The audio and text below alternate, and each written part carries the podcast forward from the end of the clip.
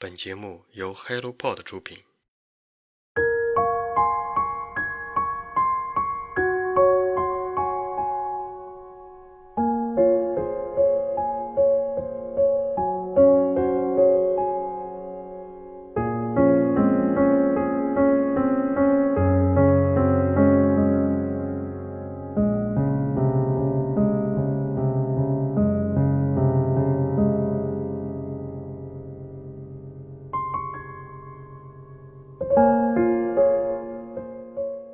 哪怕读了第三遍，我还是被作者的文字所折服。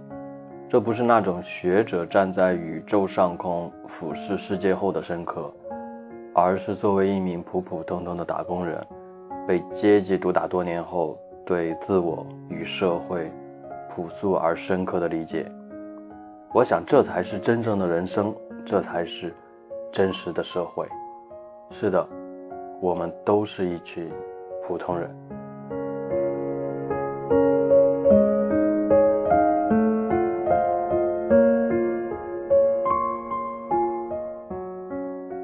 当下我们每天在网上被所谓的宏大叙事所裹挟，战争、疾病、冲突、灾难不断起起落落。放下手机，我们还要面对每天的二十四小时。作者说，那些年的经历让他对这个世界开始祛魅，而我在反复阅读这本书的时候，也开始在不断撕扯般的痛苦中变得平静，或者说是冷漠。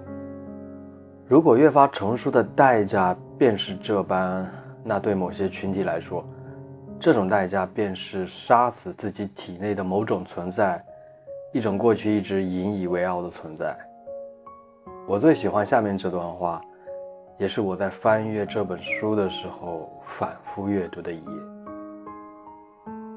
由此，我想到，所谓的自由，实际上在于你能意识到什么。而不在于你应有什么。对于一个文化水平不高的农民来说，尽管每年的农务受到二十四节气的限制，但他不会感觉到有什么不自由。农闲的时候和朋友们打打牌，农忙的时候忙完一天的农活，晚上回家喝点小酒，感觉惬意且满足。仿佛自己所做的都是自己想做的事儿。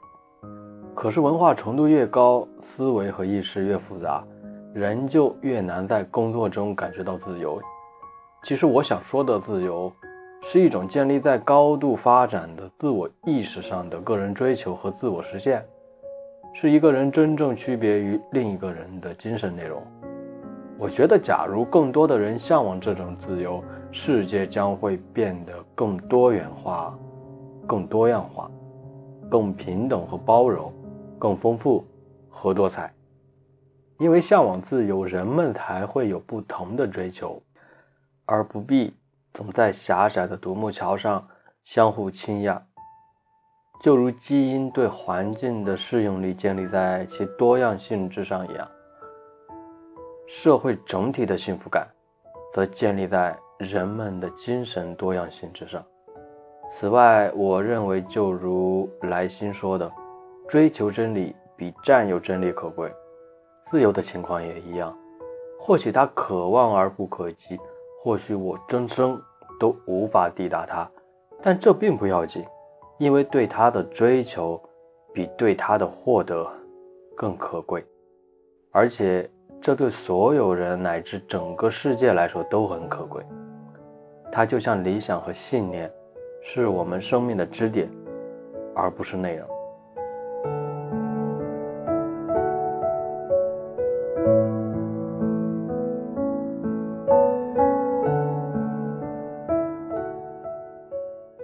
说实话，我不喜欢把快递员、外卖员归类到社会底层。因为我发现，我们绝大多数的个体都处在社会底层，都是普通人。我们只是被这些年所谓的高速发展的经济迷惑，自以为是罢了。而等到社会脱掉皇帝的新装，把越发真实的世界展现出来的时候，我们才幡然醒悟。长大后，我发现我的父母都是普通人，然后我发现我也是普通人，最后我也会发现我的后代。也是普通人。